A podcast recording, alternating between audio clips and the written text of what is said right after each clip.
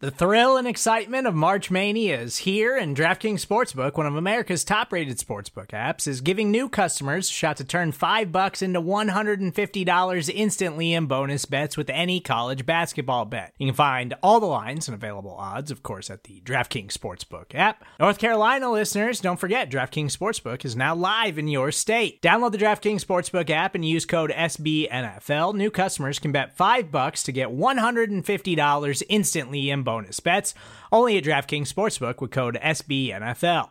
The crown is yours. Gambling problem? Call 1 800 Gambler or in West Virginia, visit www.1800Gambler.net. In New York, call 8778 HOPE NY or text HOPE NY. In Connecticut, help is available for problem gambling. Call 888 789 7777 or visit ccpg.org. Please play responsibly on behalf of Boot Hill Casino and Resort 21 plus age varies by jurisdiction. Void in Ontario. Bonus bets expire 168 hours after issuance. See DKNG.com slash B ball for eligibility, deposit restrictions, terms, and responsible gaming resources. You're listening to BGN Radio Why would you listen to any other Eagles podcast? with John Stolnis and Brandon Lee Galvin. You are listening to BGN Radio, your source for the best Philadelphia Eagles analysis in the game. This is episode 53, brought to you by the fine folks of SB Nation and Bleeding Green Nation. I'm your host, Michael Kist. Follow me on Twitter at Michael Kist NFL. That's K I S T. Obviously, follow my work at bleedinggreennation.com. I'm filling in for John Stolnis today because this is a special episode about the organized team activities. And here with me to break it down, he was there live at the Novacare complex, is Brandon Lee Gowton, BLG. How you doing, brother? Mike, glad to be here with you. It is really the first Eagles practice before the 2019 season, so it's a good time. It's absolutely exciting. And I'll remind you, gentle listener, that BLG has a live thread of the Tuesday practice up on bleedinggreennation.com today, along with his thoughts afterwards. Make sure you check out that for more analysis. But while we have you here, we might as well break down what happened today at the organized team activities. BLG first up. I mean, obvious here. Carson Wentz, no knee brace full participant during phase three of OTAs, slinging the pigskin around, looking spry, looking healthy. What did you think of the Eagles franchise quarterback? I was encouraged by what I saw from Carson Wentz on the first day of OTAs in 2019. Obviously, you get the report coming from Ian Rapoport earlier this week that there was going to be no limitations, but then you think, okay, this is Ian Rapoport. Could, there could be something not exactly 100% here. Thankfully, you had Doug confirm it before practice, and then watching Carson in practice, he was full go. There was no limitations at all. Also, again, as you mentioned, Mike, there was no knee brace, which is different from this time last year. And I think that's kind of a big difference for him because yeah. last year, watching him in practice or even in games, whatever, he was always tugging at that thing. Like you, you could tell he did yeah. really not like wearing that knee brace. So uh, I think that's kind of a big theme from this practice is that Carson wants to seem more comfortable, not only with not having the brace, but even just personality wise too. His press conference, he just seems more at ease. I think that has a lot to do not having to look over his shoulder anymore and see Nick Foles there. And I think it also has to do with him not having to face this constant injury question uh, or line of questioning like he had to face in press conferences last year coming off the ACL. So it kind of just seems like Carson Wentz is in a good spot. He's calm. This wasn't his sharpest practice I've ever seen, but it was also like pretty solid. It looked like, okay, this is Carson Wentz. This is what I expect out of him. Everything looked about normal. And I think that's really a good way to start for him. I think yeah, I saw that he started the 11 on 11s off with, I think, three straight incompletions. There was a drop in there as well, but then it seemed as if he started to find a rhythm. I think it was Zach Rosenblatt actually tracked the stats and said that Carson Wentz went 13 of 19 with a touchdown. Do you think like the rust was initially and then he started to get into a groove? Is that what you saw? Yeah, I, I think that's about right. I think um, you really liked what you saw. The ball was getting out quick, it was accurate. Carson has had a tendency to kind of lead some throws a little too much, I feel like, especially towards the sideline or deep down the field in the past. We see some overthrows on those. Didn't really see that so much today. Honestly, didn't see him go deep a ton today. It's just the first practice. Didn't really see a lot of deep shots from the other quarterbacks too. So it's not like everyone was just chucking it down the field and he wasn't. Yeah. He he was throwing to Zach Ertz, which is will obviously make people mad, but he was also throwing to Dallas Goedert, mm. and we'll get to him a little bit later. So just a lot of good stuff from him. Uh, one of my favorite throws from Wentz today was the he had Ertz on a post, dropped it right on his hands, perfect pass it's what you like to see. It's like, yes, that's that's exactly what I wanted to see at a Carson Wentz. That getting the ball out quick, making good decisions, accurate passes. There's some stuff he can clean up, but hey, you know, again, it's the first day of OTAs. He'll yeah. work on some stuff. And that's really the big thing here, Mike. Just the fact that Carson Wentz has this entire offseason to get ready for 2019. That's been a big selling point yeah. for Wentz believers, such as probably you and me. the fact that, you know, unlike last year where he had to deal with, he, you know, he didn't practice much at all in terms of you know he was limited in OTAs and then in training camp he practiced for like a day or two and then they held yeah. him back. That shouldn't be the case this year. He should be full go, and I think the reps do matter for him. Yeah, I think he's primed for a big season. I was listening to Louis Riddick today on on NFL Network, and he was talking about you know the the pieces that they have put around Wentz and put him in a position to succeed where he, he's really excited about the weapons around him. He talked about it today in his press conference. What was the impression that you got from Wentz during his press conference? Did he have like nervous energy? Was he excited? How did you feel it went for him? No, he just seemed like at peace and relaxed, which is a different Carson Wentz than we saw or have seen really in the past. I think last year he was so annoyed, and I would be too if I was him. to be honest with you, you're just getting injury questions all the time. Like it's the, it's the same questions basically every day. Like when are you going to be ready? How's the knee feeling? And you could just tell he was frustrated. And obviously, Carson though is also uh, while he's frustrated, he's also from North Dakota, and he's a very you know nice temperament. So like you, you know he's a nice guy. So you, like he's trying to put on his best face yeah. here, but you can also just tell, as, as with any human being who would be frustrated naturally in the situation, that's where he was last year. And I just I think we saw a different Carson Wentz in that regard. Again, just seems to be in a good state of mind uh, looking good out there on the field. So all around, just pretty encouraged by what I, I, saw out of Carson Wentz on his first day of OTAs. Yeah, it's funny you mentioned that because when I was watching his press conference today, and I'm, I'm going to throw that up on the feed here sometime this week, but you always felt like in the, in the last year or so when dealing with these injury questions, like you said, Carson's a nice dude, but you could tell there was something a little bit under the surface that was bubbling. Today, he seemed really relaxed, so that was encouraging to see coming in with an at a nice, you know, place in his head to come out and perform. But look, let, let's move on from Carson Wentz. And what we're going to do this show, we're going to kind of give a brief overview of like pretty much everything that happened. Of course, we're going to spend some more time on the extra big storylines like Carson Wentz and what we're going to talk about now. So we'll give an offense, defense breakdown. And then obviously BGN radio with you and John Stolnis later in the week is going to delve even deeper into what you saw today. But BLG, major missing persons alert. Mm. So I gave my rundown of my thoughts on the Malcolm Jenkins situation on the at the podium leading into the Doug Pederson press conference. Um, as everyone has probably seen by now that he is a no-show for voluntary OTAs. I think the date in which to really watch is the mandatory minicamp starting June 11th. But I think both you and I agree that if it's more guaranteed money that he's asking for, that the Eagles should pony up the dough. Am I right? I mean, what is the Eagles' alternative? You know, what, what are they going to do if they're not going to do that? And Malcolm Jenkins wants to hold out. I, I don't think it will come to that. I think the Eagles know they have to give Malcolm Jenkins basically what he wants, and they should give him what he wants.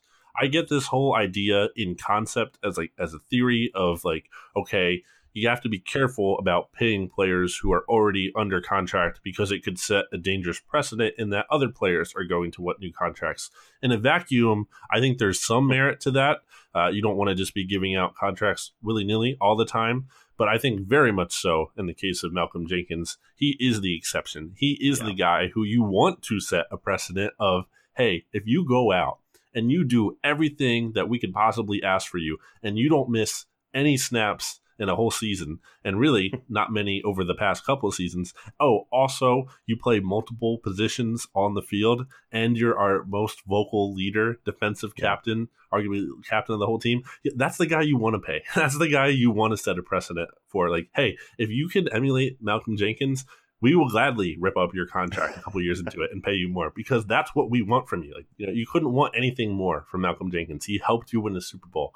He helped save the season in 2018, as you wrote about, Mike, with him, you know, going up to Jim Schwartz and helping the defense get simplified when it was too complicated and it was yeah. struggling. So Malcolm Jenkins is incredibly important to this team. To not have him at OTAs is fine in the sense of like he's not missing anything, and the Eagles I don't really think are missing anything it's almost good in the sense that he can't get hurt uh, on the practice field, like yeah. Reuben Foster did in Washington. You know, have a kind of a situation like that.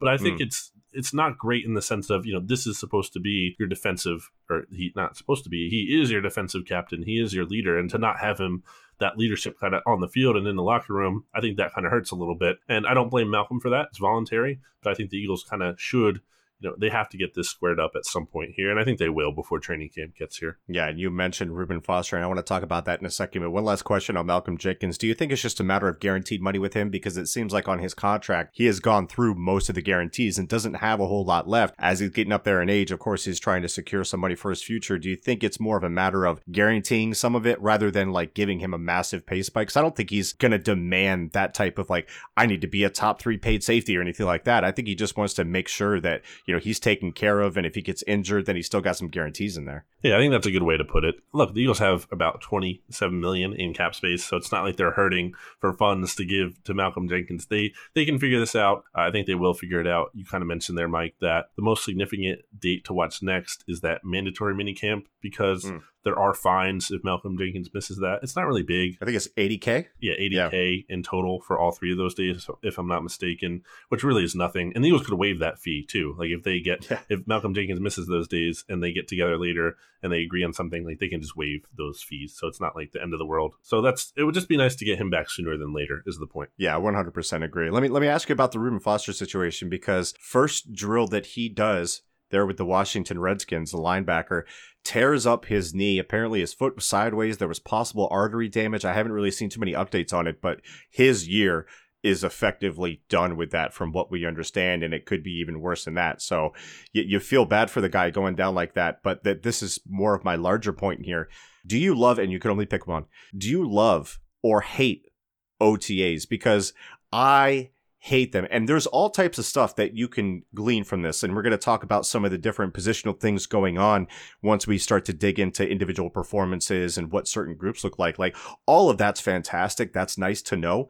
But I sit there in fear every minute when they're out there practicing that a big time injury is going to happen to somebody because you see it from 32 teams. There's an injury like almost every 30 minutes while it's going on, and you're just holding your butt the entire time, hoping something terrible doesn't happen. Like, I feel like the only real concrete news that you can hang on to this type of year is bad news. Yeah, it's a good point, Mike. And that's really the number one thing of OTAs is just get everyone healthy. Like if you if the offense looks terrible, if the defense looks terrible, if the special teams looks terrible, if everything's horrible, but everyone is healthy at the end of OTAs, you've won. Like you've made it. Uh, just get healthy. That's that's really the most important thing. Obviously, you don't want those things to happen, but if you can stay healthy, that is the number one goal. And look, we saw this the Eagles last year. I mean, Paul Worrilow, mm. defensive linchpin, not quite, but you know he got hurt on the first day and really only a couple plays into practice last year. And that's just, you know, it sucks because like your, your season is done before, well before it really even began. So mm. personally, Mike, I love OTs because we can podcast about it and I can write about it on BGN. And, you know, I'm out there in the practice field. It's awesome. Like, I'm, I'm very fortunate I get to do that. It's, it's an awesome opportunity. And it just, just I, I, know it's not real football, but just to even see Carson Wentz out there throwing to DeSean Jackson, by the way, which mm. happened, and DeSean Jackson is really on this team, like, that's fun that's really fun yeah. for me to be there. Now, I get it. If I'm you and I get where you're coming from and you're just sitting at home and you're kind of just monitoring the timeline to make sure no one's dying, yeah, that's that's horrifying. So I get it. And I think it, it's kind of dumb because it probably, I don't think it makes a world's difference um, to have these. But you know, for my selfish purposes, I do like it. Yeah, so I get that. So you so you love it, and, and I understand. I think we all like licks. I think we can both appreciate that. So I see where you're coming from there. I just man, I I worry my butt off so much about these dudes because I don't want to see. I don't want to like. I'm not a guy that roots for injuries on any team. And I have players that I root for outside of the Eagles because I love their game and I worry about them too. So I'm a big worry when it comes to that. So I hate that aspect of it, but I definitely see your point as well. You talked about the connection between DeSean Jackson and Carson Wentz, but first, we got to talk about second year guy, man. Dallas Goedert, tight end, made a big circus catch on a freak play from what I understand. I haven't seen the video of it, but overall, Goedert looked good from what I can tell from following along on your timeline. Tell us about the the crazy touchdown and how the second year tight end is kicking butt so far. Yeah, well, I think it was just kind of clearly a new version of the Philly special where Carson Wentz throws to Zach Ertz on like a quick curl. Zach Ertz catches it, but also gets hit as he's catching the ball. So the ball pops up into the air, and then it looks like a defensive player is going to get it. Um, as I feel like most of those opportunities, the, the defense does get it. Yeah. But all of a sudden, Dallas Goedert is just huge and dominant and just grabs the ball out of the air. And then he just runs with it, and no one can tackle him because he's a beast. Um, really good play by Doug Pederson and Mike Groh. You got to give Mike Groh credit for clearly drawing that one up into the offense. Uh, but no, Mike, seriously though, Dallas Goedert looks really good. And Yeah. this is really the case last year as well. I thought he looked pretty dominant in off-season practices, but he looks like even better now. He's just so big and strong and he can get open. And even when he's not open, you know, it's not, it's not like he's creating tons of separation, but he's just so strong. If someone tries to contest the catch, like you're not going to be able to, to knock the ball out of his hand. He has such strong hands. Like it's really fun to watch. He is so good and he is too good to not be playing a lot Yeah. this year. So Doug Pederson, Mike Groh, please, you know, fix this. No more of this lack of 12 personnel like we saw in 2018. You have to get those guys on the field together. And to their credit and an encouraging sign, I did see a good amount of 12 personnel today. It's not like they're running it as their base offense, but still, I did see a lot of two tight end sets, and that's encouraging to me. And I hope we see a ton of that because, again, Dallas Goedert is too good to not be on the field very often. And Zach Ertz, too, by the way. Like, uh, you know, it's it's very easy to get excited about Dallas Goedert. He's the hot new thing. But Zach Ertz is like just, just as dominant still. So those two guys better be on the field a lot this year. So as long as we don't trade for Golden Tate again, I think we're good. I think we're going to see a lot of 12 personnel. Look, let's talk about the wide receiver position before we go to break here. Let's talk about DeSean Jackson, number one. Did he hit his top gear today? Did he blow your butt off w- with a nine route, or did he kind of keep it in, in first gear there? Yeah, he was he wasn't going all out, and that shouldn't be surprising. It's DeSean, and that's fine. You know, I, I don't need to see him going all out in the first day of OTAs and like tweaking his hammy right away. He didn't dog it, you know, but he, he gave a moderate amount of effort. Carson Wentz and him connected on some shorter passes, and that's fine. We're gonna see that deep bomb at some point. It could be as soon as next week. It's coming at some point. I know Yeah. it is, and uh, I think Sudfeld actually or someone I don't or maybe it was Wentz. I can't remember who uh, chucked it for DeSean deep at one point, and Rasul was actually playing him well, and we can get into that in a little bit. But as far as DeSean goes, just even having him out there again is just really cool to see and kind of surreal. Just the fact that you know it's it's been since 2013 since he's been on the team. It's been a long time, and for him to be back, you know, wearing the same number and just being out there as a dynamic weapon, it's just fun. It's fun to see him back. And I'm really excited to see when we start seeing Carson Wentz and him hook up on some of those deep shots. Yeah, and don't poo poo the shorter stuff either, because I'm telling you, DeSean Jackson was tops in the league or close to tops in the league as far as average cushion per next gen stats, and he's going to be working a lot of those curls and comebacks when they give him those seven and eight yard cushions that we know from the Jim Schwartz defense.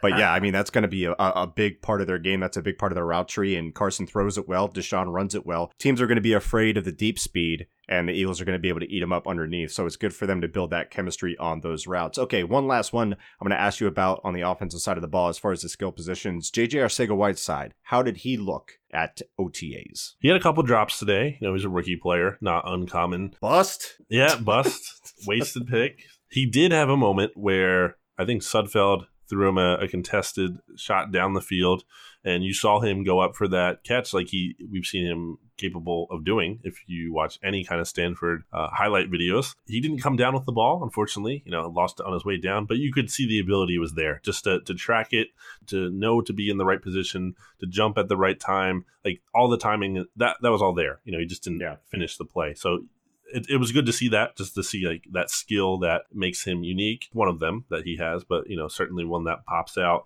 Just to see that translate to the NFL, and it's only an OT practice, but just to see that, uh, I guess is encouraging. Just to you know kind of see that carry over. I can't wait to see him, Moz and dudes. Okay, so when we get back here on BGN Radio episode 53, me and Brandon Lee Gowton, we're going to be talking about the different positional groups, how things lined up, how they shaped out, the offensive line, the defensive backfield, a lot of questions about what those groups are going to look like moving forward. That's up next here on BGN Radio episode 53.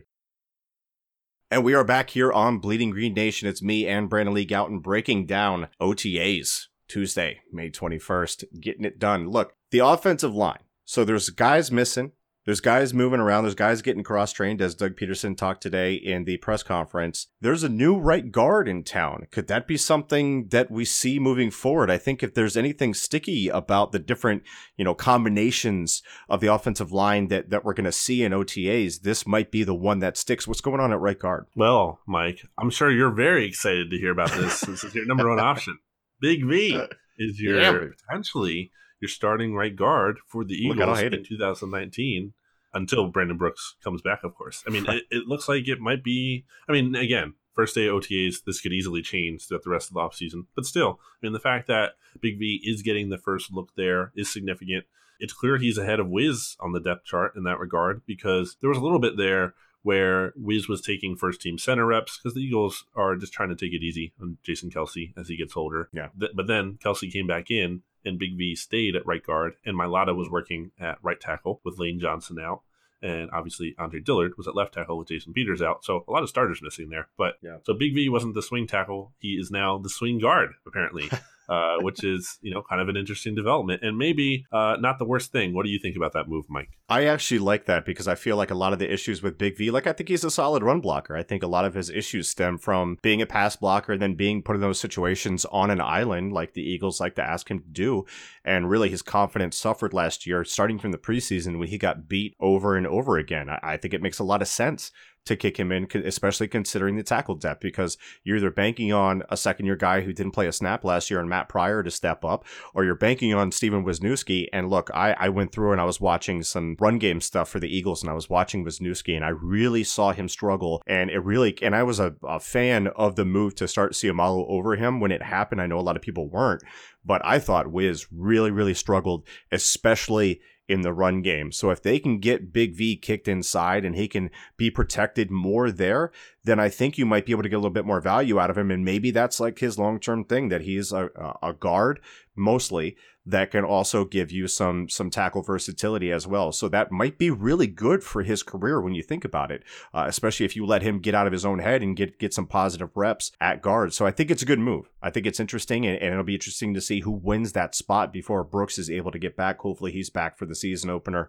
Not so sure about that, but yeah, I think Big V is a legitimate contender at right guard. So we'll see what happens there. Let's flip it to the defensive side of the ball. The starting five defensive back configuration is likely to be a fluid situation up until the regular season. Today, there was no Ronald Darby or Jalen Mills. Of course, they're recovering from their injuries, but who was starting where on Tuesday? Yeah, so in the secondary, you have Sidney Jones and Rasul Douglas on the outside, as expected, I guess. And then Avonte Maddox lining up in the slot. Mm. At safety, you have Andrew Sendejo and Tre Sullivan. What a safety pair back there. I heard Sendejo was good today, though. Yeah, I'm not. Yeah, he he wasn't bad um, from what I saw, but still, I mean, just you know, Yeah. not not the most ideal lineup uh, right away. So Yeah. what I saw from those guys is Douglas to me is looking good, and not just really because he looks good physically. Obviously, if you saw that article on Bleeding Green Nation where Rasul was like rocked up now, Yeah. the thing that stood out to me about him today, other than you know he was matching DeSean's speed, practice speed uh, on one rep. You know, I think if DeSean, you know, is going all out, I don't think Rasul is easily staying up with him. But the, the thing I did like about Rasul, I just felt like he used his size well. Like you know, he is a bigger corner. He has that bigger body. So use that to beat up on some of these smaller receivers. He's not going to be able to run with those guys a lot of the time, but if he can like beat up on them and kind of throw them off their route and throw them off their timing, like that's what I saw today. I saw plays where he just disrupted the timing and the quarterback threw to DeSean, and DeSean wasn't where he probably should have been because Rasul kind of got him off of his spot there. So uh, I like to see that. I really think Rasul could potentially be an important player for this team this year, especially depending on what happens with Darby and Mills and their health and their recovery. And maybe, you know, Rasul starts the season and he plays so well that he kind of steals a job there. I mean, that would be great to see. Uh, you know, this is going to be his third year. This would be the time to step up and, and make a difference for this team. So, really like what I saw out of Sewell. I know Benjamin Solak will be excited about to hear about that. Didn't really notice as much from Sidney. Uh, I don't know if this is just me or what, but I feel like I never get a lot from Sidney. Maybe that doesn't mean he's doing a bad job. I, I just don't always get a ton out of him. He did get now this was on two and two on two, so it's not like the full defense situation. He did get Hmm. beat by Richard Rogers once. I saw, which like isn't the best thing to me because Rogers is probably one of the slower skilled players on the team. Um, but you know it's one rep, so I'm not going to make a ton out of that. Uh, Maddox though, Avonte Maddox, boy, is he good. Between Goedert, you know, and Maddox, you know that 2018 draft class is looking pretty good, Yeah. even with just those two guys. Uh, Maddox is a stud, man. Like he just makes plays. He, he, picked off Cody Kessler, and yeah, it's Cody Kessler, but still, uh, leaping pick on a Cody Kessler pass today. He also broke up a Wentz pass for Agholor in the end zone that guy is active. He's always making plays. I just don't see Mike like how they can't have. It's the same thing with Goedert. Like Goedert is yeah. so good. I don't care where you put him. He needs to be on the field. And Maddox, it's the same thing. Like he is making plays. Get him on the field. Maddox, obviously a versatile piece. I think you do have to get him on the field. And the two players that you had praise for, you know, they couldn't be two more different types of defensive backs. Maddox is just a twitchy, bursty kind of guy, undersized. Rasul's the bigger guy. You know, gonna have to use his length and, and squeeze the red line up the sideline and really be like in the pocket of the uh, of the wide receiver. But one thing I am gonna do this offseason is I'm going to do a full evaluation, a pro evaluation of Rasul Douglas, do a pro evaluation of Jalen Mills, and then kind of come up with my conclusion moving forward. Because I do think, and people might not believe this because of Jim Schwartz, but I do think that there is an open competition at that cornerback spot, especially when it comes to Rasul, like long term. Because when Darby comes back, I think he's going to be the starter there. He might not be ready week one, but like overall, I think he's the starter. Between yeah. Jalen Mills and Rasul Douglas, I do think there's a legitimate competition out there. Would you say that that's accurate? Yeah, I think it's there's so many things open at corner. Like it's it's hard to figure out because like where the whole configuration, like those three spots, I think they're all open for business. I think they are too. I think the default goes to Mills and Darby. You know, if if Rasul and Sidney and Maddox or whoever like doesn't step up or it's close, I think you know tie goes to Mills or Darby. Hmm. But if Douglas is just killing it, I don't think they they're in a rush to take him off the field if he's playing really well. Um, so there's a lot of jobs and roles and things to be figured out at that corner position. Still, that's that's probably you know arguably the most interesting spot to watch this offseason and see how players perform in the practices and then see how guys are getting healthy. So that's still like the big question mark for me. Yeah, and the question mark for the defense last year for most of the season was why can't you turn the ball over? And then Maddox and Rasul start getting some more player playing time, and they have the ball skills to make that happen, which I really value. Like if, me and Benjamin Solak say this all the time. If you're going to get beat for the five yards, seven yards, whatnot, and you're going to take the you know the eventual shot down the field. You might get beat a little bit. Give me some turnovers, and that'll make a lot of those things go away. We'll feel a lot better about it. I think that's what Rasul brings you, and Maddox definitely brings you as well.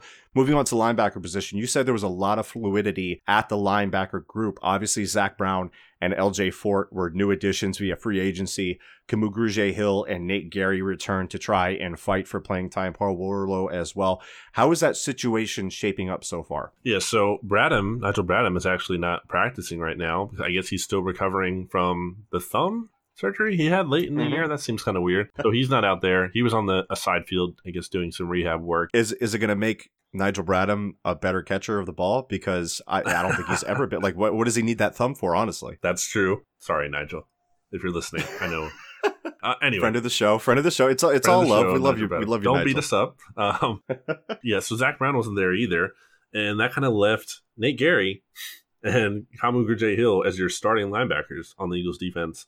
Although it wasn't like they were exclusively running with the first team, they also mixed in LJ Fort and Paul mm. Worrilow. So different guys were getting looks. I just feel like that's kind of how the Eagles linebacker position is when they don't have like an established guy. Like we saw that last year when yeah. they didn't have an established weak side linebacker after getting rid of Mychal Kendricks. They were rotating different combinations. They were rotating Nate Gerry in there. They were rotating yeah. Kamu in there in practice. They were doing like a set where Joe Walker was playing middle linebacker and Jordan Hicks was like playing weak side. So like they were yeah. they were doing a bunch of crazy things in the spring. So it's kind of hard to make a ton out of it right away, especially with Brown and Bradham not even out there. But to me, that's what I've just come to kind of expect from the linebacker position for Jim Schwartz is that he's just going to mix guys in there and see what he likes. BLG, any final thoughts before we go? Is it about Joe Ostman's monster pythons? Maybe oh some Rita's Ice? What'd you get into? They're huge. Uh, his arms are just, they're the biggest arms I've ever seen. And boy, would I love Joe Ostman to be good. Uh, he better be good or he better be yeah. something because the Eagles coaching staff and front office and everyone keeps talking him up. He's, he's the new Steven Means, right? He's the new Steven Means. I would love for him to be more than that. Uh, with all due respect to the great Steve Means, more yes. than just, you know, a practice player or a fifth defensive end, but we'll see. I'll, I'll touch on uh, Nate Sudfeld real quick. Uh, kind of just saw out of him what I saw last year. There's some good, there's some bad. Didn't really learn a whole lot about him new. Uh, wasn't impressed by Cody Kessler. Shocker. uh, in fairness to him, he only signed with the team a week ago, so I guess I kind of Yeah. have to give him a little bit of some slack there. Clayton Thorson, Mike, I, I didn't think he was terrible, which I guess I expected them to be because I, I didn't love that pick, and I don't think looking at the profile, there just wasn't a lot for me to love there. When you watched him, what did you like about him? I I, I want to ask you because for me, like all the short area stuff is fine for me. Like clean mechanics, gets it out Mhm. quick, makes quick decisions in that area. I think the longer he holds onto the ball, the more into the danger area you get. But he should look good in this setting. Yeah, I guess that's exactly what to expect then. I just think about how Matt Barkley looked when he came in in 2013, and you were just like, oh man, this guy sucks. Like, just out of the gate, he was terrible, and could just tell he needed time, or, you know, maybe he just wasn't good. And with Clayton Thorson, I saw enough to be like, okay, I see more now why like they like something about this. It- it's not like a total head scratcher. Like, what are they seeing? I don't get it. and that's there's something to be said for that because the Eagles brought in that Louis Perez guy, and Right. apparently he looked so bad that they you know they just cut bait immediately because they were like, oh man, like we can't. This isn't. We can't. There's nothing to work with here. Like there's just it's horrible. Well, when you can't complete sixty percent of your passes in the AAF, I think that's your Yeah. first warning sign. It's pretty bad. The last two things I'll touch on real quick.